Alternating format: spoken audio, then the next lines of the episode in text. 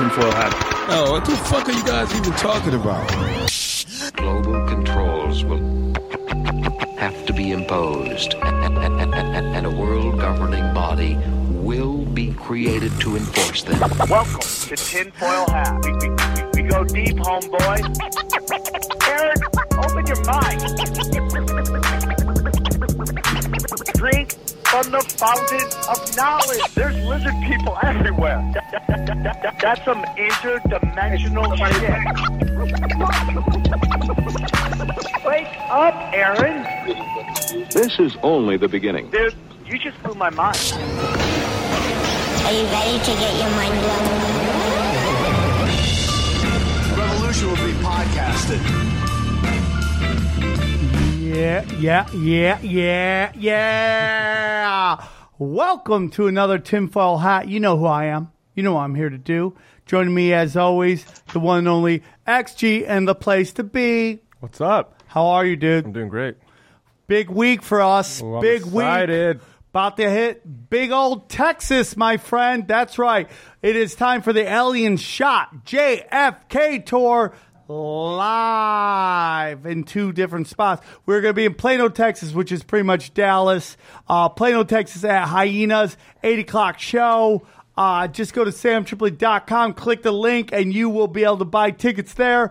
And then the next night, Houston is coming out in force. Tickets are moving very quickly, so if you're going to go, please grab your tickets now. And again, we're going to be at The Secret Group, okay? Go to SamTripley.com, grab those tickets. And then July 6th, Tinfoil Hat is at the Rec Room in Huntington Beach. Go to RecRoomHB.com, grab those tickets. I'm pretty sure that's going to sell out. I'm pretty sure. So that's what's going on with that. We have T-shirts for sale, brand new T-shirts. Go to tinfoilhatshirts.com. We got some Loyal to the Foil rocking right there. We got the brand new Ninjas, the Ronins, you name it. It's all going to be there.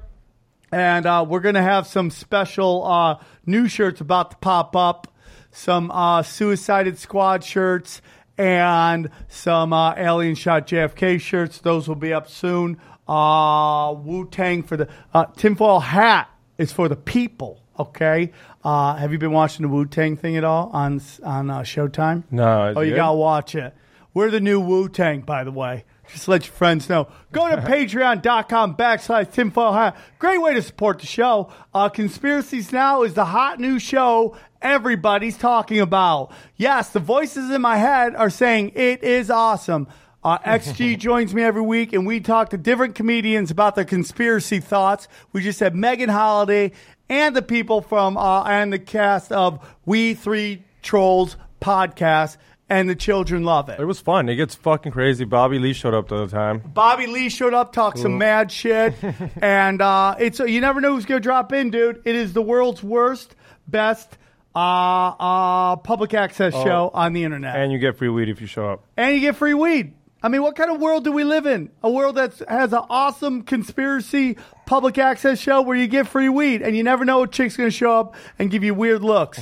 Guys, today's show is brought to you by our good friends at Nutsac. That's right. It is the perfect bag for everyday carry. A perfect bag. High quality materials, craftsmanship, American wax canvas, American leather, American labor, American bag for Americans, okay? Strong, water resistant. Lifetime guarantee. That's right. Nutsack. Lifetime guarantee, dude. No more stuffed pockets. No more sitting on your wallet like Costanza, okay? No more fanny packs. That's right. We are a perfect bag for everyday Americans, dude. And right now, Nutsack is offering listeners $5 off the first purchase. That's money you could put for weed, for beer, for maybe some Blue Chew boner pills. We don't know. To receive your $5 discount, visit Nutsac. Now that's NUTSAC.com, okay? And use the promo code TINFOILHAT. Now, just make sure you know it's all capital letters. One more time, that's NUTSAC.com. No K, dude. No K. Nutsacks designed and manufactured for Americans, okay? Our customers praise us for our thoughtful, crafted bag designs, the quality of the material and the craftsmanship, and the personal care we have with every interaction with our customers. So we want to thank you, our good friends at Nutsac.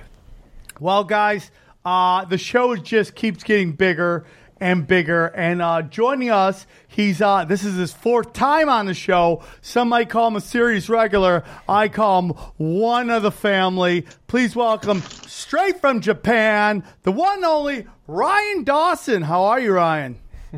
Fourth time not wearing pants, too. Dude, my God. Always wearing the robe, including at the Comedy Store. Dude. Y'all don't know because you couldn't see the camera at the Comedy Store, but I was walking around in my robe and underwear there, too. How often do you get into L.A.?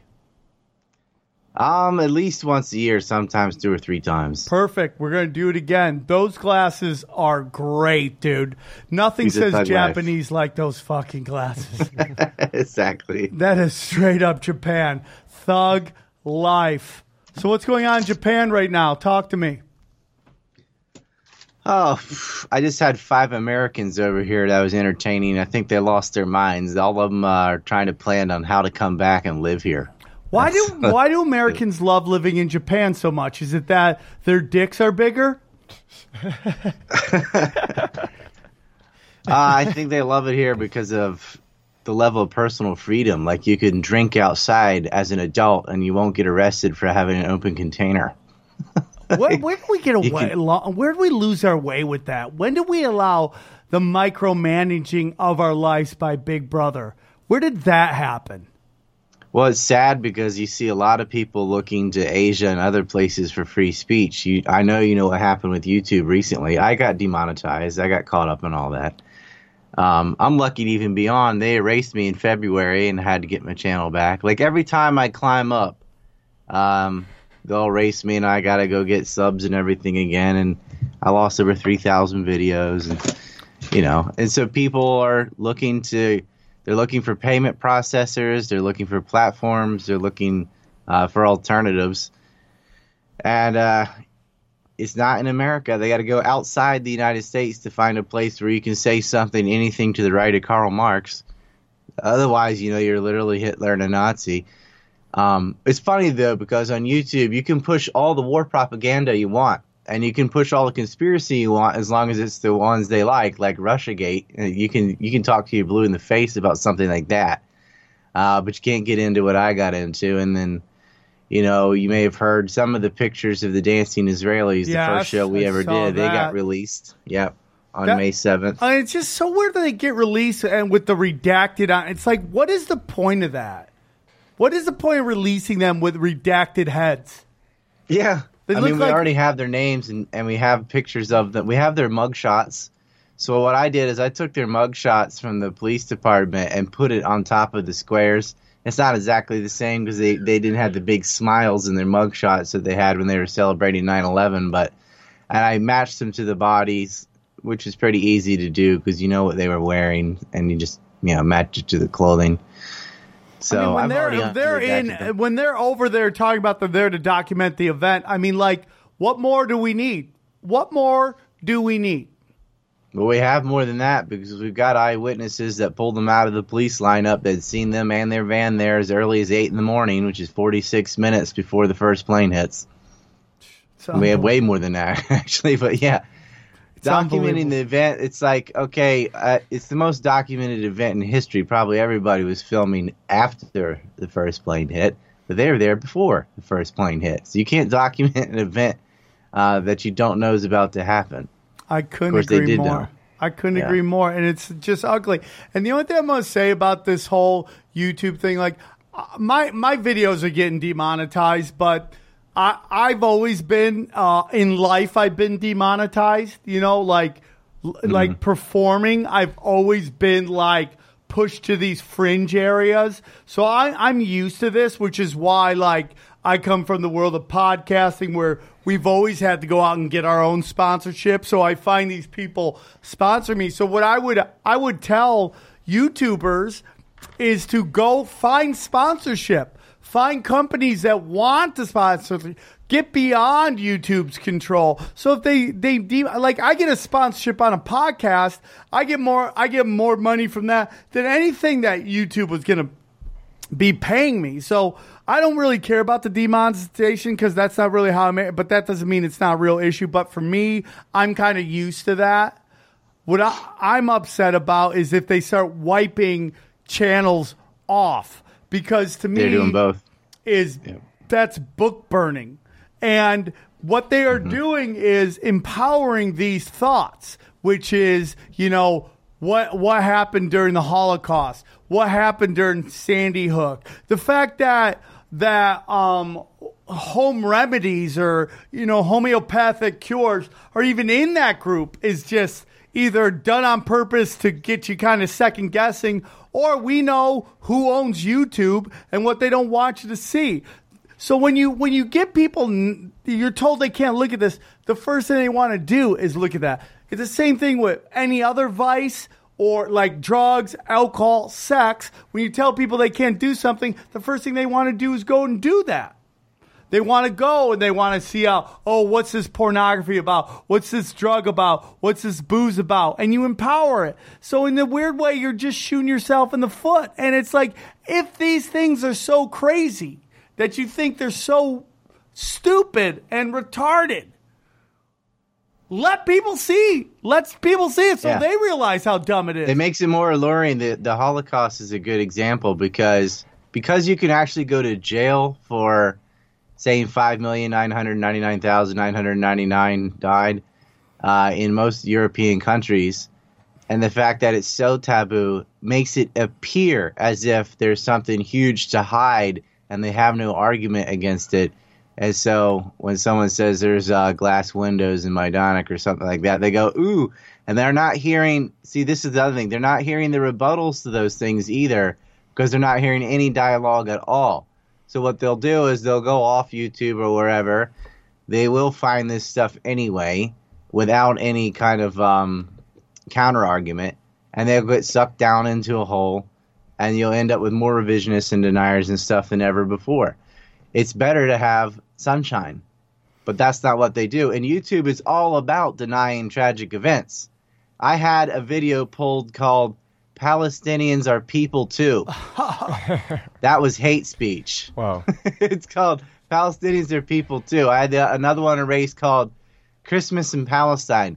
And the whole video is just showing that, you know, Bethlehem, where Jesus is born in that story, and Palestinian Santa Claus and Christmas trees and stuff, because I thought a lot of people forget 25% of Palestine is Christian, and they're having Christmas celebration. Usually the Israelis come and shoot them or throw them in jail or beat up Santa and stuff. But this one, nothing bad happened. But it didn't matter if they pulled that video. They don't want the world to see these people as people. They got to dehumanize them. So I had another video pulled where I was condemning the settlers that went in and set a house on fire, which killed a family, including burning a baby to death.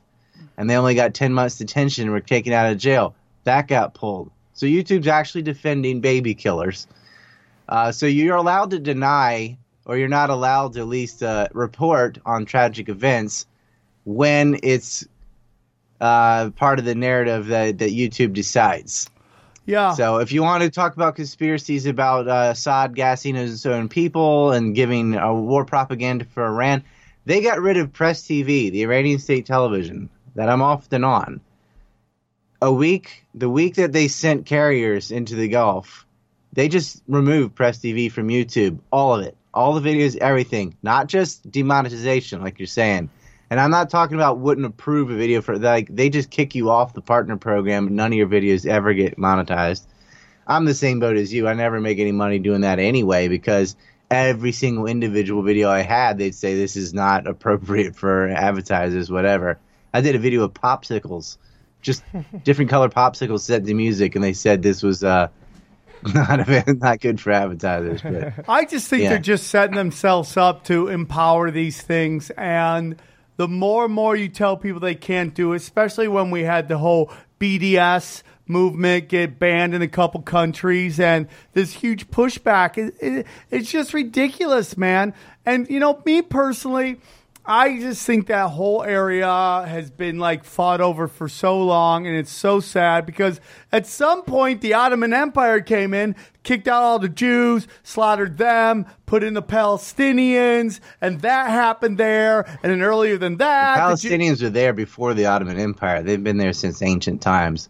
But you're right. There's been lots of back and forth of Romans or Ottomans or somebody conquering somebody. That's this whole area. So thank you for that correction. I now know I'm wrong, and I appreciate that because I would rather know the correct chronological order of everything. But that area has been fought over so long, and I don't even think it's about religion, dude. I really do think it's a land bridge that connects China and Africa to Europe, and that they use religion to get people to do their fighting for them, and instead of like, hey, dude, it's really about this port and just arts being able to control commerce from these two giant, Asia and Africa, these two continents. And that was one of the earliest wars, was the Suez Crisis in 1956, and it's all it was about the British and the Israelis. Fighting over the Maritime Silk Road is what it's about. Now, religion is like always in the background, and religion matters to a place like Saudi Arabia because their monarchy is a theocracy and it depends on people falling for their version of Sunni Islam for them to even exist. And they'll use that for sectarian infighting. But at the end of the day, I see religion as a business too. That all comes down to economics. The way they're not, you can have religion and be spiritual, but that's not what's going on the upper levels with supporting theocracies and governments. That's the state, obviously, and that's how they use it. And there are religious zealots that become settlers that will colonize Palestine and think God gave them this land based on bloodlines or something. That definitely exists. But as far as why the U.S. and all these other people are supporting this stuff, it all comes down to the Benjamins, which is what a congressman pointed out, Congressman Omar, and they jumped all down her throat and called her anti-Semitic and all that. And that's such a canard. Like, yelling racism is the extreme leftist defense for everything. Like, whatever you do, you're either sexist, racist, xenophobic, something, some epithet like that. And it's almost never the case. They just don't have a better thing to say, but it works. Like, screaming Hitler is still working. Like, anytime the U.S. wants to invade a new country, they say, so-and-so is a new Hitler. And that they're gassing their people. And Hitler. Yeah. And we just hear it over and over again. I agree with you on that. I mean, but for me, like, at the highest levels, and maybe you and I won't agree with this, and your research is probably better than mine, but at the highest levels, I've always believed that it's like these religions that people walk around with, like Judaism, Islam, Christianity. These, like, I feel at the very highest levels that they just wear those as masks to walk amongst us, and at the highest levels, they're either like Saturnists or they're like these dark arts. Like, to me, the Saudi royal family isn't as Islamic as people that they just use that to be able to control their masses and stuff like that. But at the highest levels, that's what organized religion is for. And the Saudi royals are involved in the most debauchery of anybody. They're the ones having Eastern Europeans flown in on yachts and taking prostitutes so they can poo on their faces and do all kinds of debauchery and lock girls in cages and disgusting stuff. And, like, it might as well be satanic or whatever, because the stuff that they do and the kind of fetishes they're into, the pedophilia and the rest of it, is obviously that's not what's written in the text, right? You're not supposed to be doing those things. And, of course, they're driven to that. And you look at the upper echelons of the Catholic Church and stuff, and they're always getting caught in man-boy loving and stuff. And so it's like a story to feed the plebs and control the masses and control your behavior. And Napoleon referred to it as a great thing for keeping poor people quiet. It's a way of saying, don't worry. Just obey me, and you'll have it good in your next life. Yeah, and that's what it boils down to. Well, it's almost meanwhile they're doing whatever they want to whoever they want. Science is now. You don't question it. Yeah, it's the same thing. Well, I mean, with religions, it's because it's like, hey, you have it so bad here. but you're a good person and you're treating. You'll be rewarded later. You'll be rewarded in the next life because it's so shitty for you right now. But these people who also have it shitty over here, they don't believe in the same thing you believe in. And they're just, they have the same lifestyle you do because they're treated like shit. Well, guess what? They believe in another dude up top. And you get all fighting. When at the top of the levels, I mean, like, dude, Mecca has the black cube of Saturn. I mean, that to you. And they walk around it. Yeah, and they walk around it, but it's like, why is that there? You see in some Judaish fucking religions, they walk around with a black cube on their head. How much black cube shit's at the Vatican? I mean, it's like people thought the Pharaoh was a god. You know who must have known that wasn't true? The Pharaoh. Yeah. They'd have to know they're not. It's like, gods. Dude, how am I God and I've got fucking diarrhea? Exactly. I'm just crushing this toilet. That's ungodly, right? I'd like to think a god doesn't have to take power dumps. That's the divine right of kings comes straight from religious authority. Like, what gave you royal blood at all? It's like Monty Python said. It's like, well, how ridiculous is it for you to pull a sword out of a lake and that justifies you governing people? But at the same time, like, how is it any better to say, well, I have special magic royal blood. Yeah. And so I'm allowed to dictate everything you do. And so is my family forever. I mean, monarchy itself was supported by this idea all the way back to the pharaohs and so on from one religion or another. Over in Asia, I mean, they had the sun goddess and things like that. And the emperor was literally descended from them. And that's the justification for why I get to boss you around. And people accepted it. And it's just like there's this royal group of leaders and how all elites are somehow all related. And, this is a different discussion, Anunnaki and stuff like that. But there's all this. That's a cover.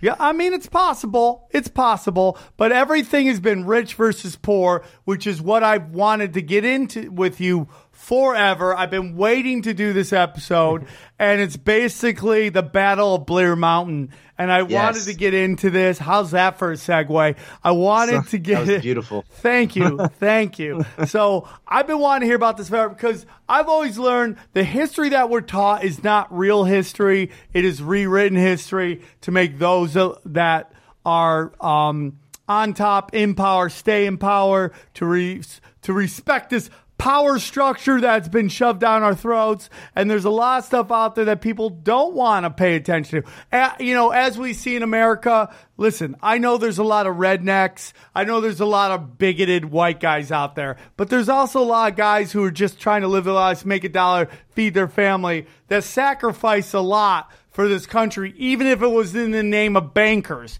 meaning that at the time they thought they were fighting evil, fighting wrong. In reality, they were making bankers richer, but they did what they could to save freedoms, right? Well, this Battle of Blair Mountain seems to have set a precedence that we are reaping today that I feel that like people need to understand. And you brought this up part earlier. Of the game is to get the poor to fight with each other. And so you have to realize in the United States, at least, that whites are the largest demographic, still are.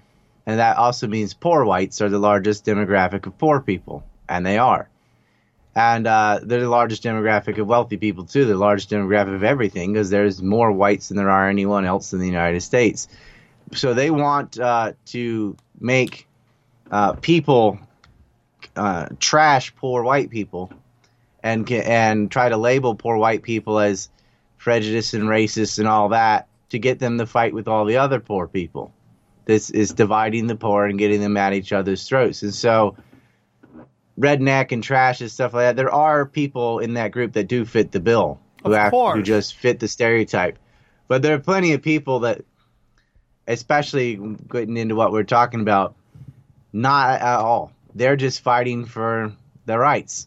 And that's what happened at Blair Mountain. And there were songs about this, and it just sort of faded from history. All these events did. The rebellion in Athens, Tennessee, the Colorado Coalfields, the Logan County, all these armed rebellions against the U.S. government. They don't want you to know what happened in the real labor movement with the real liberals, you could say, the real Democrats. They would rather you wear a pussy hat and yell at signs and call people Nazis or whatever. But what happened is, if you want to say, like, why we how we fought to keep an 8-hour work day and a lot of the labor rights that we have, the fact that you even get paid in money, because that wasn't the case. People think slavery ended in the, after the Civil War. I mean, we still enslaved the Chinese and had them building railroads, but a lot of these logging and mining companies especially would not even pay people, all people. This isn't a black-white thing. Everyone got paid in script. Then and script can only be spent at the company store. So imagine that. Your employee gives you this monopoly money, worse than the regular monopoly money, that you can't even go and spend where you want. You can only spend it back on stores that the same company owns. So they're just recycling their cash back to themselves, which allows them to mark up prices to whatever they want, which is, you know, keeping you on the bare minimum, keeping you dependent every day. And a lot of them would, like for miners, they'd rent the equipment to them. So your little pickaxe and whatever and your helmet and stuff that you have, you had to rent that from the company. Oh, my God. Using the money that the company paid you, which was script, so you couldn't even save it or pull it together or anything like that. And if you tried to unionize to increase your wages or to get paid in money or to break any of these, like they had them, your housing was also the company. Everything was the company. You are a slave. And if you tried to fight against that, they would bring in these strike breakers, usually private detective companies. That's how it was back in the day. Like, oh, yeah, these policing agencies. Because police were new. We didn't have police until they started using cops to catch runaway slaves. That's what the first police were introduced to do. Really? Yeah. We didn't. If you go back, there were no police. Until the fugitive slave laws, and they started organizing police forces, and their purpose was to catch slaves and return them back to the plantation. Wow! Oh my God! I never knew that. You just blew my mind, dog. People are like, oh, but my roads, my cops, my this. Like, well, we've got along fine without any. We policed ourselves. Well, so now you enter a period where you had the sheriff, right? The town sheriffs and stuff that would uphold the law. But in this case, what happened was it got so bad in this area, these three counties in West Virginia where a lot of coal mining took place. And they're not the first rebellion, but I think they might have been the largest. Over 1 million rounds are going to be fired in this battle against the government. What happened is, but the reason these people were rebelling is because of the insane labor conditions. There's child labor, and what they tried to do is to form a union. And so these companies, I think it was called it might have been Iron and Coal together, I believe, but these coal companies, they came in with these strike breakers, and they started kicking people out of their houses and put them in union tents. So that was the punishment. They still want you to live, because they need you there to work, but you're not even going to live in your little log cabin anymore. Oh, you're going to be living in a tent town. Yeah, sounds like what's going on today, man. It sounds like in L.A., nobody can afford housing, so they're all living in tents, homeless, and it's just like this is the thing of labor. And again, this is what drives me crazy about Hollywood liberals, man. They just love to stick up for Clinton economics, even when it's not good, and that includes free trade. This notion that it's like, hey, dude, it's free market, whatever. It's like, dude, you think Mexicans are coming for jobs? Stop Mexicans. Lizard people pull your fucking jobs, send them to somewhere where they're not paying anything, and nobody makes any money. And then they make money off of you going to jail or you buying their drugs. They're collecting dollars every way at every moment of this bullshit process. Oh, and they're about to not pay no one with AI. Like the truckers are all protesting because they're just going to end up not working. I wouldn't buy it. Same thing. Yeah, it's just like that's what they do. They just keep taking away the ability to make money, and they wonder, and then they just keep raising their prices so nobody can afford anything. Well, undermining labor, and the most disgusting thing is it's in the name of free trade, but it's the exact opposite. Like the reason it started with Mexico, for example, they hit the agricultural sector of Mexico. That's why you get this stereotype of fruit pickers. You had all these people that used to work in big agriculture getting fruit was one of the things they would get, I suppose. But they would flood the cities because they lost their jobs, and they lost their jobs because the giant government-subsidized agribusiness of the United States moved into Mexico, leased or bought the land, and brought in and undermined these workers.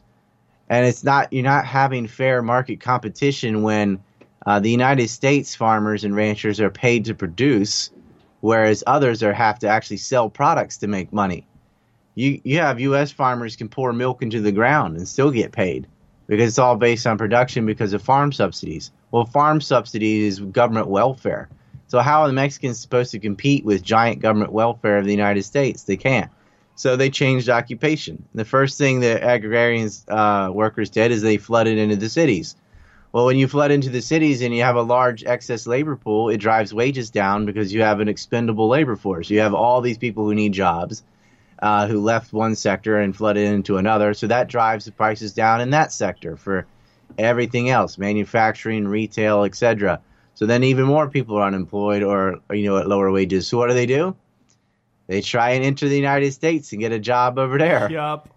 But it was like if it's the U.S.'s own action that caused the detriment of the Mexican economy, which is why they're having excess labor going to the United States, which is what the corporations want.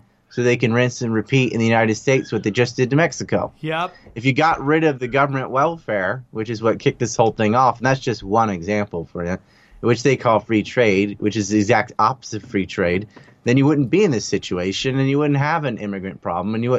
But they never look at striking the root. They just look like, well, Mexico's just poor. It just is. No reason. And they just come over and take our jobs or whatever. And like, that's not what happened. But... they always start the story in the middle, and they react to their own provocations. So they basically pay America. Now, there's also the American farmers getting fucked. You have Monsanto's basically suing all of them because... yeah, I'm talking about the corporate farms. I'm talking about... it's over 90% of it is all corporate farms. Yeah, that was what Farm Aid was trying to support the independent farmer, and then that all crashed and burned. And now these giant corporations have bought everything, and they're selling everything. And now so they've screwed Mexico, and they're screwing America. And it's making it impossible to make a dollar by just flooding the market with either cheap goods, cheap labor. And it's like we see it happening right now. Like, this is going to be weird. But in Vegas, it's impossible to make a dollar being a Vegas showgirl. What do you mean? Like a dancer. Like a stripper? No, not stripper. We're talking actual like burlesque. Like when you go to a nightclub, you see girls dancing. Oh. They don't make any money because all these young girls come in and they do it for nothing because they think, I'll get experience. But by the time they get their experience, they have new young girls coming in taking all the jobs. And the tips. I mean, they're allowed to get tips. And yeah, but still, they're not getting paid anything. Yeah. And then you got comedians the exact same way. These comedy clubs, there's so many comics that they pay people nothing to do the road, but then guess what? They don't get any good comics, and their businesses fail. And we just see that the buyers always try to screw the sellers. Yep. And speaking of Monsanto or Dow or Searle Chemical and these groups, they're benefiting from that agricultural subsidy as well because guess who's making the pesticides and guess who's making the steroids that they're giving to the ranch animals and the cows and pigs and stuff and the chickens and the antibiotics and all these drugs that are involved in agribusiness are benefiting from farm subsidies. So it's really an indirect subsidy for big pharma at the same time. And they arrange the subsidies in such a way of saying if you have X number of chickens per square feet or whatever, you get more. So the conditions that are creating the demand for the antibiotics because of the piss-poor living condition for some of these animals on factory farms are encouraged by the subsidies themselves because they try and pack in as many as they can because then they get more money. And they don't care that they're paying big pharma for the drugs because that's why they're getting more money is because they get big pharma's lobby on top of the other lobbies. And so it's just a cascade of a corporate screw job.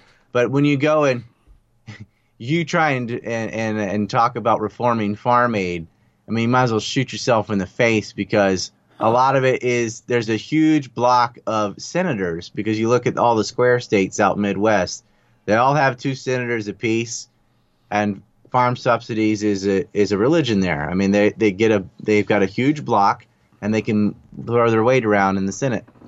And it's just like, I'm not saying get rid of farm subsidies completely. I would like to look at it at a case-by-case basis and do the grown-up thing with real reforms, but you just can't even get that conversation started because they're like, oh, you hate farmers, and they've got the whole Charlotte's Web, which they give the kids, you know, the red barn and the pig and the – that's not what farms really look like, very few. Like, it's factory farms. If you go and see one, you might not eat meat anymore. I mean, it's disgusting. I got to get off that meat. I'm like, dude, I have no problem with meat. I just hate how we do it. I don't know how you feed this many people. I don't know how you do it, but I don't like how we treat animals, in particular pigs, who are smarter than dogs. And it's really, really, really rough.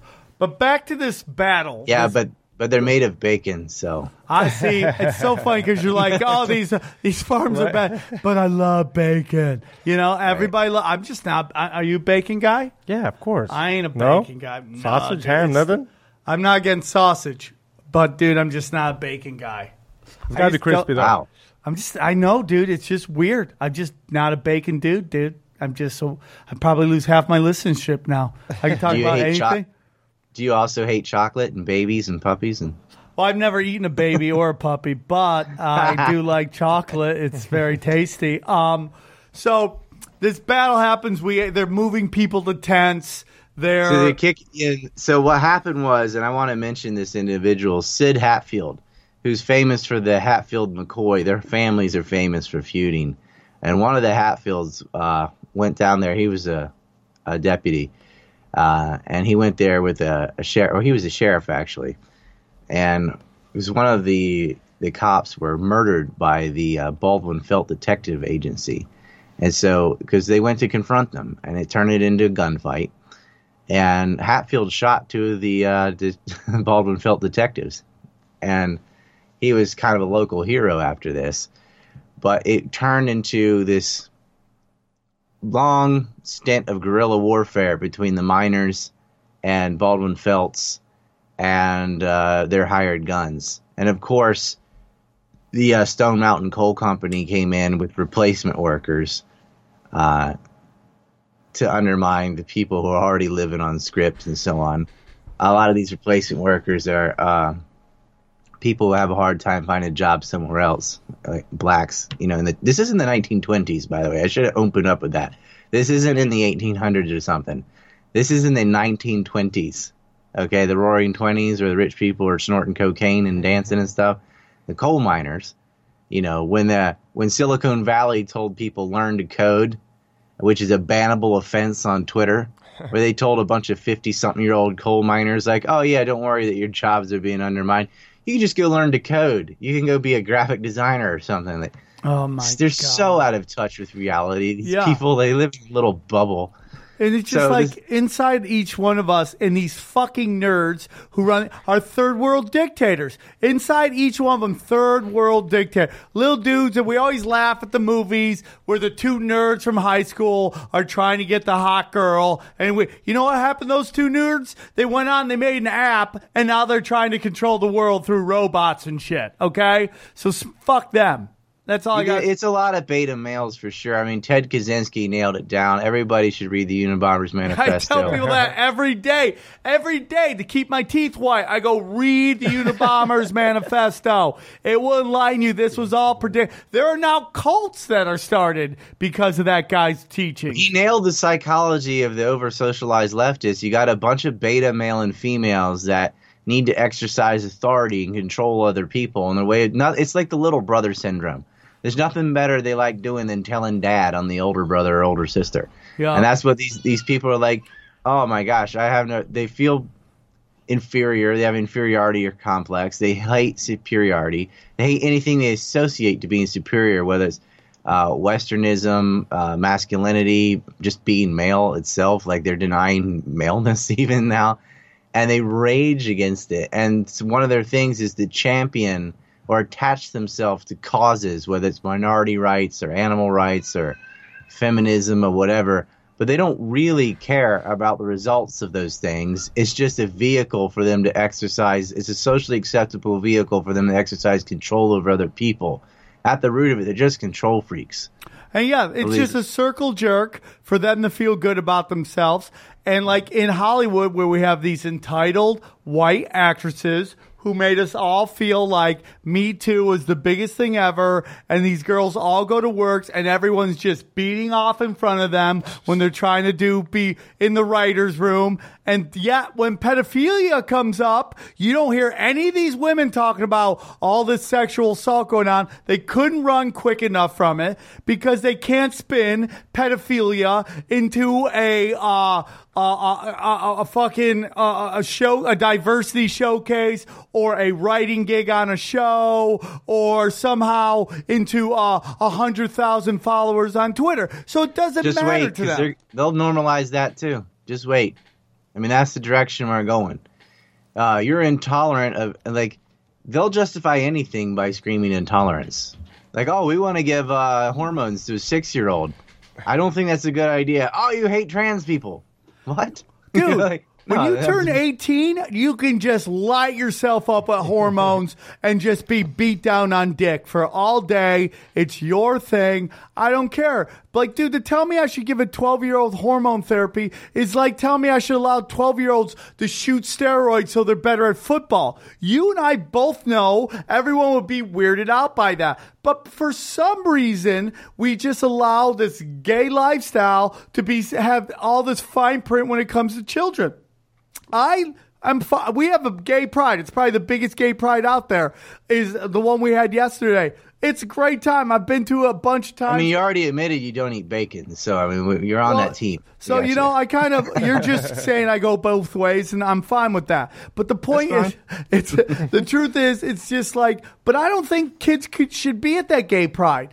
Just like I don't think kids should be at Mardi Gras or New Year's Eve in Vegas. Or Coachella. Or any of that stuff where adults are drinking, doing drugs, and screwing, okay? Doing adult events. Children shouldn't be there. Now, if a kid is 15, 16, thinks he's gay, he can go in and learn about it, but he still shouldn't be allowed at adult events. They're adult events. We shouldn't allow that. And we have to push back against these trust fund kids whose parents, mother, father, grandparents, all made money in what they're railing against, which is war, propaganda, bigotry, all this shit that we've seen them over and over and over make money, and then now they just want to be artistic, so they rail against it. I mean, you should look into some of these people's parents who are on television and see what they're doing, and you'll be fucking super shocked. To show also the control freak nature and how they don't care about results. Like, people will preach about how, and it's usually a lot of white people, and they say they'll champion the brown or black cause and say don't be racist and all. Like, okay, I understand you care about minorities. That's what it is, right? And then they'll support the president invading Libya and killing 100,000 people, all of them Africans, by the way. That's okay, because they don't really care about black and brown people. What they care about is, like, looking good to their friends and adopting an ideology. It's like, oh, yeah, I'm not prejudiced. See how not prejudiced I am? I'm calling other people Nazis. Yeah. But it's okay to act like a Nazi and actually go ahead and invade another country and murder everyone. That's all right, as long as you use proper language. And it's so full of hypocrisy. Like, the policies that are actually starving children to death, half of which would be female and gay and this and that and all the categories that they pretend to espouse. Give a shit about. Yeah, they don't. I mean the Roseanne Barr story where she does that bit about Planet of the Apes, and we even had one of my favorite guests was on here, and he was kind of taken back when I said, you know, you make that Planet of the Apes joke about that woman, and you don't realize that that woman was associated with a decision that led to an illegal assassination, which has led to open-air slave trades in Libya. And he's like, well, jokes around. I go, worse than open-day slave trades in 2019. He's like, whoa, Al-Qaeda, yeah. It's worse than that. And just like I put it out on Facebook, and like the amount of shit I took from people going, dude, you could defend this as the worst joke ever. Just know this woman has led to open-air slave trades. I see black comedians in Los Angeles doing jokes about buying $400 slaves. Yet they act like stuff like blackface and slavery is the worst time in American history. And those are ugly things, of course. But to then to sit there and make fun of the fact that people in today, breathing the same air that you and I are, in the same time are being sold for $400 and you're doing jokes about that? It's disgusting. There are little 6-year-old Iraqi girls dancing for rich Saudi businessmen to adopt them to try, and their families were selling them to try and avoid starvation from the sanctions that were being placed on them before the second invasion. And then you get the ultimate of SJW, like commie types like Bernie Sanders coming in that wanted to invade Iraq in 98 when Clinton was president and slapped on more sanctions after just discovering hundreds of thousands of kids have starved to death. They don't care about you. Like George Carlin said, they don't care at all. It's a facade. It's something they use because it's a way to get people psychologically whipped up and feel good about themselves.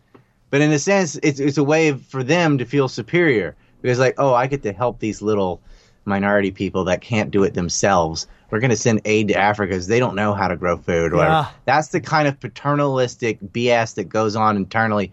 And you can, it bears out in conversation and stuff. They're so snobby and so above everyone, and that's Silicon Valley. Like, oh, we know better than you, Ryan. And yet they fall for all the war propaganda and lies and Russiagate and all the rest of it. Because Russia fits the bill. Well, that's a straight white guy, Putin, so he's evil, no matter what. Yeah, but they want Joe Biden. You know who cares about the people? Tinfoil hats for the people, dude. We care about you, dude. We care about all you guys. So when you told me about Hatfields, right, it made me think that this Hatfield versus McCoy, Hatfield versus McCoy, McCoy, were basically just a propaganda to demonize this guy into thinking he's some hillbilly redneck that's fighting with some other hillbilly redneck family and to basically hijack this dude's place in history. It demonizes them both, and Sid Hatfield stood up to these Baldwin-Felts detectives. They're thugs is what they are, who are throwing families out of homes and forcing them into tents and sometimes just straight up homeless. They just replaced them and pushed them out. And it got worse and worse. I mean, you've got children forced into mines. They're living in tents. They're paid in script. They're slave. I mean, what are they supposed to do? They made them sign these things called yellow dog contracts, right? Oh, my God. And the word yellow in the 1920s, I mean, you may have even seen it in like Fred Flintstone and stuff, like calling someone yellow or yellow-bellied or whatever is calling them a coward. Yes. And it was really offensive. It's like the N-word today, like, oh, you yella or something? It was like a very triggering term. Now you don't hear that so much, and a dog, same thing, like a dog, like beaten like a dog, you're a servant. So they made him sign these yellow dog contracts, like you're not going to get upbeat at all. You're not going to unionize. You're not going to issue any demands. You're just going to work. Go in and get the coal, you pleb. And they enforced it with these private detective agencies and thugs. And they always make sure, and they'll shift the poor people around and get them to fight each other. So if it's poor blacks, they'll move in the Chinese in there and replace them. And if it's the poor whites, they'll move blacks or Chinese. And they'll shift one group over another and get them hating each other, like, oh, these damn so-and-sos came in here and took our mining jobs or whatever. But it's just poor on poor. But these guys saw through that. They united with the replacement workers. They got their guns. They actually took a Gatling gun out of the they stole it from the company store. So they had one machine gun. But they had a lot of guns, and a lot of these guys are World War I veterans. This often happens where veterans come, they fight in one war, and then later you'll see them rise up. And they had some training. They had some self-confidence. And they're like, we're not going to take this anymore. And the guerrilla warfare was going on. And then finally Sid Hatfield, unarmed, in a courthouse, was shot in the back. They killed him. Oh, my God. And that's what triggered this event where all these, I'll call them rednecks because this is what they call themselves. They had the red bandanas because they're going to be fighting mine to mine up the mountain.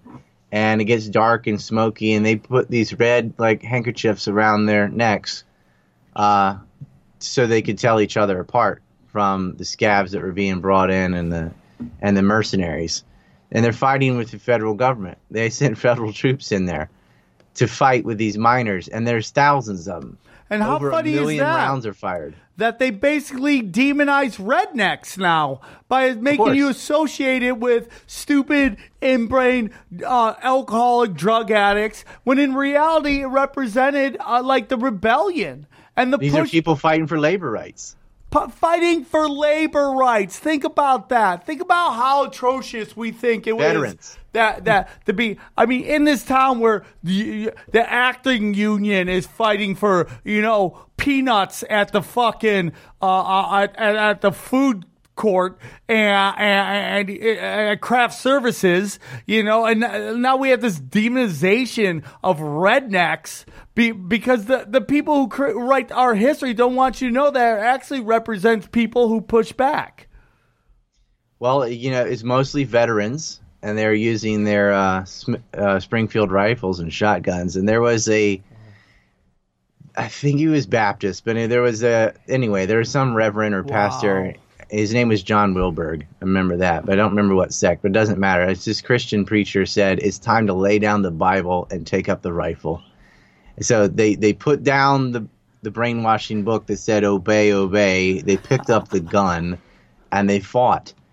And 1 million rounds. And they started, and they were winning in the beginning. They were getting territory because they had that machine gun. And one of the Gatling guns on the other side jammed. And that's all it's about. Like, one Gatling gun can suppress, unlimited number of rifles, pretty much. And these are the things that were used in Gettysburg. They start gaining ground, and so the government brings in more troops, and they even brought in the Air Force. They're dropping pipe bombs from airplanes on these people. On Americans. American this is the American military. Air Force fighting American armed civilians that were fighting for their rights, and that's what I keep telling these people. I'm like, dude, you are watching the systematic slow ban of guns by the left, who are women and gays who are really pushing this, and beta males. Well, guess what, dude? The people they just want cops to have guns, even though 3 years ago or 4 years ago they were telling me how bad it is that cops are shooting unarmed Americans, right? So now you want to give them the guns, and guess what? When the revolution comes, and it will come when there's a wake up time where people are tired and they push back, who will be sent to crack and crush the resistance? Cops. So we have these we have brown shirts. It's always brown shirts. We have, my cousin is a cop. My grandfather was a cop. Okay, I respect cops, but make no doubts about it. Cops are the ones who are going to come to crack your skulls when you push back against the power elites. Well, that's what happened here was the police, with the exception of these two Chad sheriffs, the Hatfields, that, were police, but said, hey, you can't treat people like this and just evict them.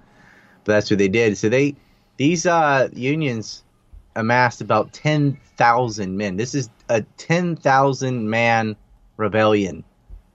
That's how bad it was. They're sick of it, and they're willing to die for this. But the other side has the Air Force and machine guns. They got them outgunned completely, and they're trying to go up a mountain, which is a difficult thing to do, and which is Blair Mountain, and. The Battle of Blair Mountain is David Rorvik has a song about it, and there's tunes in West Virginia about it and stuff. But going back to redneck, they were known as the Redneck Army because of the bandanas they tied around their necks. That's what they were called and referred to. And then slowly, redneck just got morphed into like country bumpkin, hillbilly, cousin fucker. Yeah, cousin fucking racist or something like that. Something derogatory and negative.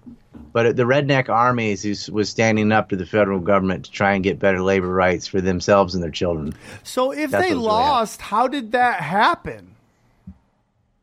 They would end up, it was a pyrrhic victory for the government. And so the coal miners would lose in the sense of, they didn't win on the battlefield, but they made it difficult enough that it was worth it in the long run. They would end up getting the labor rights that they were demanding. All these people that got arrested, all of them got acquitted. Because they saw it and say, look, if we don't, if capitulate to their demands, they're not going to stop. Because what happens is, like, okay, we stop fighting, we're just not going to work then. Which is what they probably should have done, is boycott. But, you know, they would bring in replacement workers. But they had to have something bad enough to where whoever they brought in would still disagree, because they know, hey, you do that, we're going to fight you. And so violence was the way to resolve things, and it worked. They got their 8-hour day. They got paid in real money. Most of their demands were met, but it took a long time. It wasn't until about the 1930s that it would all get sorted out. And there were other rebellions in other parts of the country. But it took men with guns rising up and dying and fighting for labor rights to change. It wasn't protesting in the street with a pink hat on or whatever. Like, that didn't do anything. Or marching for some reason you don't even know. I mean, literally women were marching in these women's march, and they don't even know what they were asking for. They literally marched and they didn't ask for one thing. See, here's the thing that people got to understand. If the system could still function with them coming in and cracking all of our skulls, they would have done it already. But it doesn't. They need it to be a fine-tuned machine where we buy their products and buy their products and buy their products so they make their money, but they need it.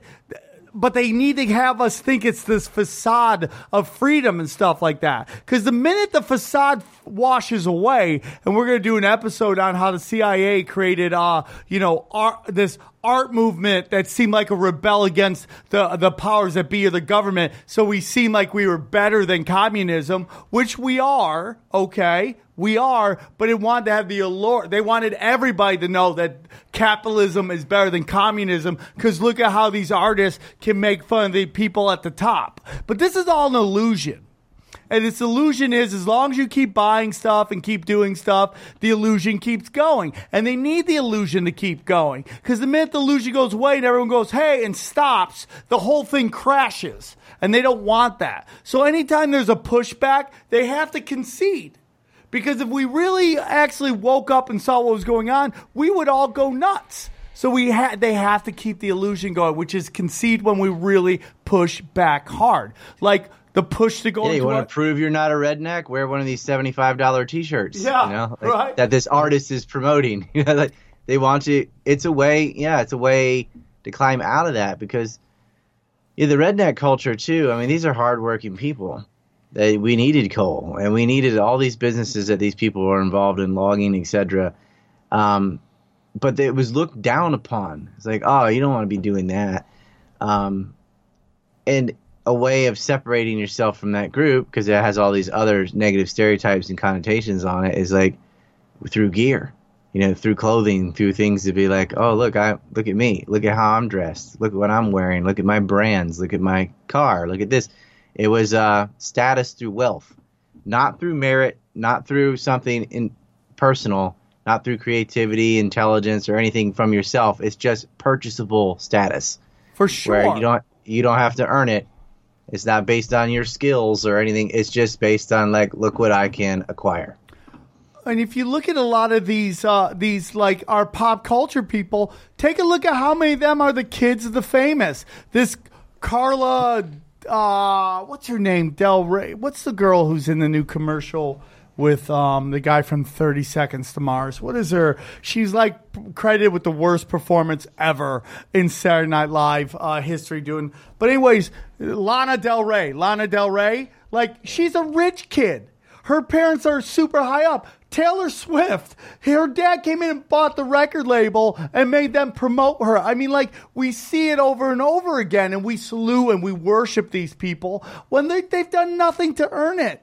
Like, that you never hear their stories about struggle or anything like that. But we just buy into it because they have access to the stuff. But the minute we push back, the whole thing falls down. That's why, like, when they wanted to go to war with Iran, there was a giant pushback, like, no more war. If there was a pushback, we would be in Iran right now. And I don't know if we're not, but from what we're told, we would be in there. Yeah, they want war with Iran for sure. They're still looking for a pretext to do that. It's pretty much undoable, though. Iran is much stronger than Iraq was. Iraq had already been invaded once. twice. They had a huge war with Iran. Then there's the first Gulf War. Then all the sanctions. Then the second war. And it was like the whole world versus Iraq. Iran isn't softened up like that. It's much bigger territory. You got 80 million people. The U.S. hasn't fought a force of that size since the Korean War. No, that was only half of it. Since World War II. I mean, so that's just, yeah, the United States would win, but we'd lose tens of thousands of men. And I don't think the U.S. can stomach that because why? Well, Iran's not a threat to America. Israel wants us to go to war with Iran, but that's not a good reason for me. But that's what they're going to use as propaganda anyway. That's all. I got in a fight with my friend over that. He goes, Israel has the right to defend itself. And whenever I hear that, that means Israel has the right to get us to fight for its wars. And I have nothing against Israel. I see Israel like the United States, in which I know a lot of Israelis, and they're bombarded with propaganda just like us. And it's like we get revved up that these people hate us and they hate our freedoms. And, you know, the Israelis, when they talk about Palestinians, they talk in terms of animals because they've been bombarded with propaganda saying the Palestinians want to kill all them. And I would, and in my opinion is, we had Alex Jones on. You could say whatever you want about him, but he sat there and said that Israel created Hamas. Once again, we're looking at controlled opposition. So when I hear they're fucking flying like bombs into it, they're shooting rocket launches. Who's shooting it? Why would Hamas shoot that when their people can't even get electricity? What are we doing? All you're doing is provoking an over-fucking-reaching response from Israel, which is what they want. Mm. That's my Hamas point.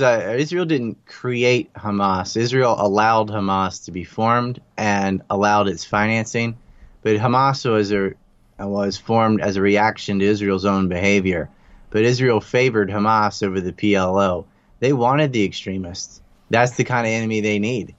They can't deal with the PLO. They can't deal with that. They want someone the la style, for lack of better words, to fire one rocket into a field, which then they can say, aha, and now we're going to go in with F-15s and blow up residential zones, you know? Yeah, but isn't that the same way you'd say Al-Qaeda was formed? I mean, like, they had those war leaders and they funded them. And, you know, we see Al-Qaeda. Well, Al-Qaeda was more directly morphed out of the Mujahideen, which was armed and financed by the United States and Saudi Arabia. Right. Which is the same thing going on with Hamas. I mean, like, they were funded, weapons were getting there. Like, people keep telling me they're shooting rockets. Dude, they can't even get electricity or water in there. They're getting rocket launchers in there. I mean, it's like, come on, man. I don't know. Well, they're not rocket launchers. These are homemade, like, spud gun type rockets. They're completely useless. But they know their strategy is nothing else has worked. So if we can get Israel to overreact, you know, maybe they feel like they need to resist somehow. I mean, there are house demolitions in the West Bank. The Gaza is locked under a blockade.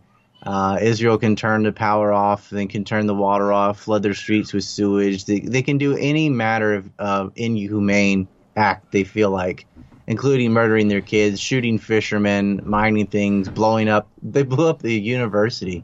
They blow up their hospitals. They can do anything they want. So desperate people are just going to fire back hopelessly. You know, they're sending kites and things like that. That's the kind of resistance they have. They'll come in mass, unarmed, to the border, knowing that Israel's going to shoot some of them. But Palestinians are showing the world that life doesn't matter if you don't have freedom. Like, they're like, yeah, I know I could get shot, but we have to resist them. Because if we don't resist them, you're still in the same situation. They're still going to rule every aspect of your life. And they use them for cheap labor. It's disgusting. And we're subsidizing the whole thing.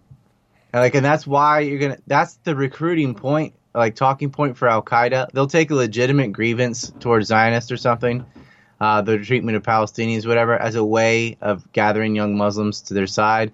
But once they got them in, then the deep brainwashing continues. They're like, yeah, why don't you just blow up a plane full of civilians or something which isn't going to do any good. It just makes it worse in the entire Middle East. Like, violence begets violence in this case. There are rare situations where it's like, you know what? We've tried every peaceful means, and there's nothing else left. And that's when you need to pick up the gun. But you also got to realize that doesn't mean that's a go-to solution for everything. Most of the time, violence makes things worse, especially when the other side has you outgunned. You better think of something else. And that's why I tell everybody about this country. It's like, look at what happens when one side has guns, the other side doesn't have guns. And the weirdest thing about the Palestinians and the Israelis is genetically, they're pretty much the same. They have the same genetics. The Hebrews, yeah. And it's just the truth. And it's just like, I think the Hebrews and I think the Palestinians are just victims of, and they're just pawns into these higher ups that just want to control that land bridge from fucking China and Africa, or Asia and Africa to Europe. Hebrew Jews and Palestinians were living in Palestine for 3,000 years. It's all these European Jews that came there in the 1930s and 40s. The Ashkenazis and the rest of it from Poland and wherever else with blue eyes and stuff. Like, they have no genetic roots to the land. Not that that ought to matter. But they use God as a real estate agent. And it's like, okay, but you don't exclusively have this for your tribe. The Philistines and all, they've been there too. Armenians are there. There's a lot of Armenians in Israel. And they're getting shot. It's just like, it's just over this crazy shit that I just think it's all just a fucking mind fuck. Yes, it is. It's terrible. But, you know, it's made worse because much larger states like America or the UK are exacerbating the situation by sending in more money and guns. It makes it unresolvable. You know, they make sure it's a balancing act. Oh, yeah, we're going to give you just enough to keep it level so that you fight with each other. And they do this all throughout the Middle East. We'll side with the Sunni, and then we'll change and side with the Shia, and then we'll change and side with the Kurds. And it's just a game of making sure whoever would have lost, we support them enough so they can't win, but they don't lose. It's perpetual conflict, and that's what's good for the military-industrial complex. The MIC wants war, especially manageable small arms style wars. They don't want to give them planes or stingers or anything like that. But if they have small arms, so it's not going to get back to the United States, and other than through terrorism, so be it. And they arm them to the teeth.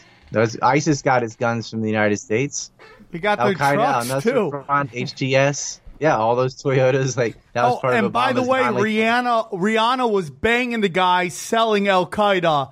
I mean, ISIS, all their trucks. I mean, like, it's just like, it's just ridiculous, man. I get you like bad boys, but a dude who gives trucks to ISIS?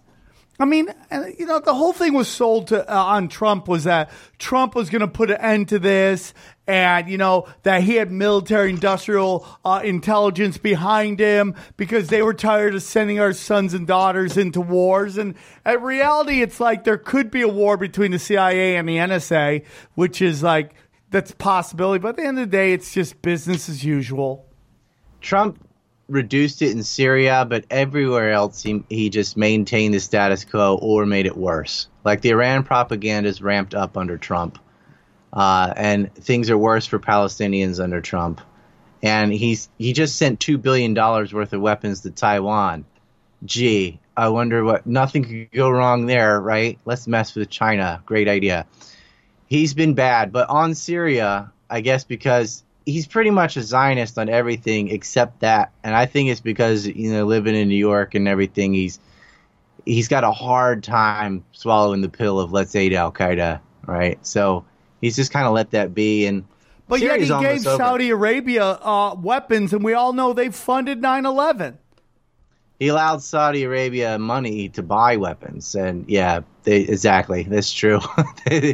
That is true. I don't think he connects that though. Like, let me ask you something. Your thoughts on China being able to control a port in Israel? Is that a sign that Israel's starting to play the other both sides of the ball? Israel's always sold U.S. R&D to China for a lucrative amount of money. So almost all of China's fighter jets, for example, are just reverse-engineered tech from the United States, which is sold to them by the Israelis, which we give the Israelis under the condition that obviously you're not supposed to sell it to the Chinese, and they do it anyway. And China has realized if you want to steal from the United States, just go through Israel. Because as long as you incorporate Israel into your crimes, The U.S. media won't touch it. Whatever you want to do, if you want to run guns to Al-Qaeda, if you want to do any kind of criminal activity, just make somebody in Israel your partner, and the U.S. will leave it alone, because they can't go after you without condemning their masters. And so AIPAC has such a stranglehold on Congress. Mafia used to do this all the time. They figured out a long time ago, you want to bring drugs in the United States, involve the Israelis, and they won't touch you. I mean, it's true. Wow. So were there other battles, real quick? Like, what were there other battles like this battle to control, to fight back? Oh, absolutely. Not to the point where they brought in the Air Force, but the Colorado Coalfields War of 1913 to 14 was pretty huge. Had over 1,200 people. I think 199 people died in that one. How many died in this one? And it was a similar situation. The National Guard was fighting with the coal miners. Just straight up shot them, forced them into tents. All the same thing, you know. How many people died in this battle? In what? What battle? In the first one, the Blair? Yeah, the Blair. He's how many? Oh, Blair Mountain. They don't even know. Like, they don't know. It's the stuff. Don't read Wikipedia or whatever either, because that's crap. You know, they didn't bother to count. A lot of them, they're up in the mountain and they're They put up breastworks all over the place, and you know, as people got shot, their Union cohorts would take them and bury them and stuff, but there was no accounting afterward. Like, this is how little these people mattered to the government. Like, I'm sure they know, and they wrote it down, but it never... This thing has been so whitewashed from history books, you know, it's just... What we know is what we can say, but, you know, it's like how many Americans died in World War II. I'm sure that stat's out there, but I don't know off the top of my head. We know how many Jews died. We don't know how many our own died. Like, that's just not something that matters. And so I don't know how many rednecks were killed. I don't think it was the death count was as high as Colorado though. I think it was more of just like a longer battle with more shooting and wounding and so on, but not as many deaths. The Gatling guns firing is much smaller caliber at a much higher speed, so you got a lot of wounded more than dead, but you're still out. So, but they definitely died, and you know, and before that, they're already homeless or living in tents. So this is the situation, and that script thing, people have to realize that's slavery. Way after the Civil War, being paid in script and buying from the company store. It's insane, but that's what they did to these people, and these proletariats, working class white people, beyond having no sympathy, were demonized. Like, they're the bad guy for trying to get everyone else labor rights. And so you had another uprising in Tennessee. I mean, you could go all the way back to Shays' Rebellion of the 1780s, I suppose. But armed conflict has always been the threat. Imagine if we didn't have guns. We never would have gotten rid of script. Like, it would still be like that, because there's no, like, what are you going to do? The fact that they got guns after World War I and they kept their rifles and their shotguns was why they were able to fight back at all. It took until that point, right, after the World War, where these people kept their guns, that they had the ability to rebel and fight for labor that they were supposed to already have. Fight for the rights for labor, excuse me. Without guns, I mean, maybe by now it would have changed, but they have total control over you. You'd have to, it takes a war, or losing a war, to shake the policies and politics enough for them to give you like basic healthcare rights or something, which the U.S. still doesn't have, you know? And it's such a bureaucracy. It's not as direct as like, well, those men over there kicked us out of our tent. When it comes to healthcare, there's no one you can point a gun at. It's just this large sea of bureaucracy and red tape, and nobody seems to be responsible. It's just the system, whatever. Well, you can't even get it started. We had a chance. Obama was going to do it, but I remember when the conversations happened, Obama jumped on a plane and went to Germany for 2 weeks to give discussions while we were debating his healthcare stuff. And when they tried to have healthcare things, healthcare discussions, the healthcare department would just send in moles that would scream and shout and wouldn't let anyone discuss. So it's going to take a momentous amount of effort to do this. Do you think that can happen? Do you see anything changing, or what at the end of the day happens? The tactic that they're using now with healthcare, just like they get people to argue about religion or argue about race, is they're trying to pit, like, they'll say free market versus socialism, whatever, and that's not our healthcare system is neither. It's like the worst of both worlds, actually. But they want people to break it down like that, and they get stuck in these loopy arguments about how to pay for overpriced industries through taxes or whatever. It always comes down, they act like it's insurance, and it's not. It's not an insurance problem. But they frame the debate on healthcare in such a way, so let's say the left will go around and say, okay, healthcare is unaffordable, so we'll make the government pay for it, or your employer will pay for it, or your insurance will pay for it, or whatever, and we're going to throw in all this tax money we'll tax the rich or whatever they say, which is bull, and we'll use that money to pay for healthcare. Not looking at, well, why is it so damn expensive in the first place? And the reason it's so expensive is because we don't have a free market. We have a very controlled, over-regulated market that won't allow you to buy insurance from a different state. You can only buy it from your little local region, which causes a monopoly. There's tailored regulations on pharmaceutical drugs, so they can change one little isotope and get another 12 years of patent for something, so there's no generics, no market competition for drugs that ought to be, that there are in other places. Even with Medicare and Medicaid, they cannot negotiate with the state to lower the prices because of regulations that forbid it. Whereas in other countries, they have rigorous market competition and negotiations to lower the price, so that even if you're going to have the government pay, at what amount, right? You got to have somebody in there pushing the price down. But we've made that illegal.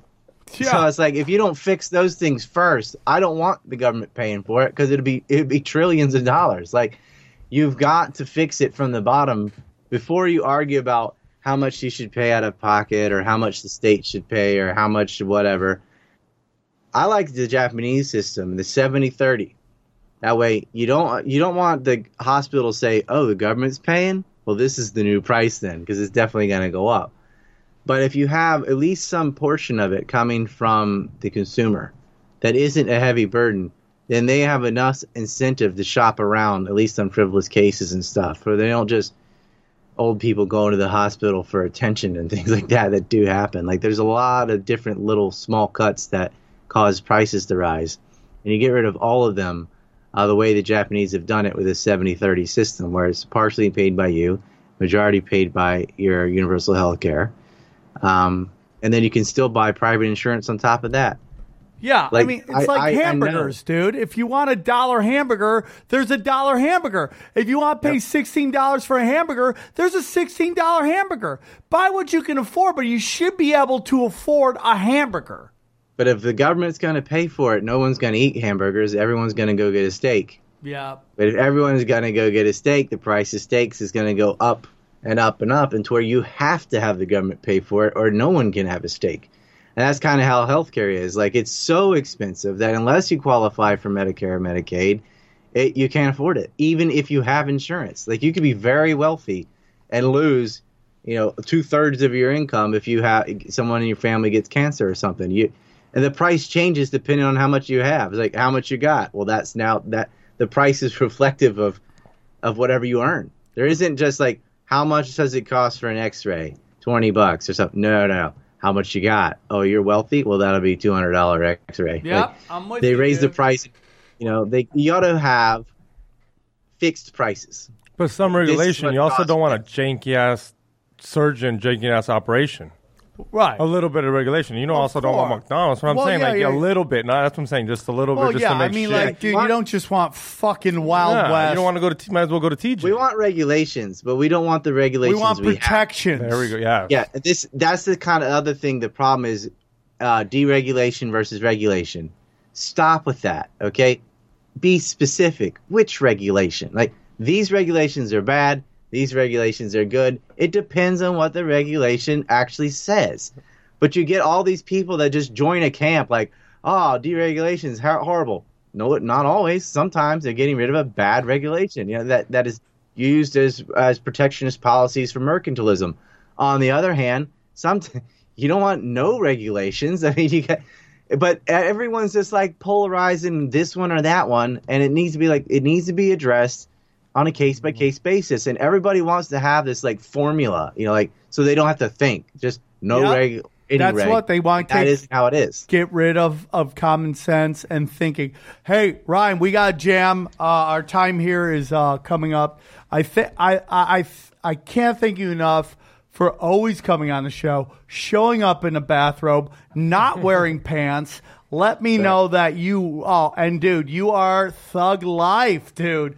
Thug life. Support my rednecks, man. Support my rebellions too. I got a rebel flag behind me. They've demonized the hell out of that also. Yeah, well, Ryan, I'm not letting them take it from us. I'm dude, like, man, you're not going to associate that with the Klan or any of the ridiculous crap. Like, come on. It's just stupid. People just get mad at stupid shit. It's just stupid. I mean, like, we celebrate St. Patty's Day, and that's ethnic cleansing. They pick and choose the bullshit that they want. Right. Self-righteous behavior. That's why I implore you, read the Unabomber's Manifesto. I would love to do a show about that. Like, right. Just let's read it, discuss it. We did one before, but I want to do it again with you. You're the best, Ryan XG. Thank you, Aaron. Stop with your oppression and telling us to get out of this studio. I love you, Aaron. I love you guys. Thank you so much, Ryan, and we'll see you guys soon. Take care, everybody. Bye.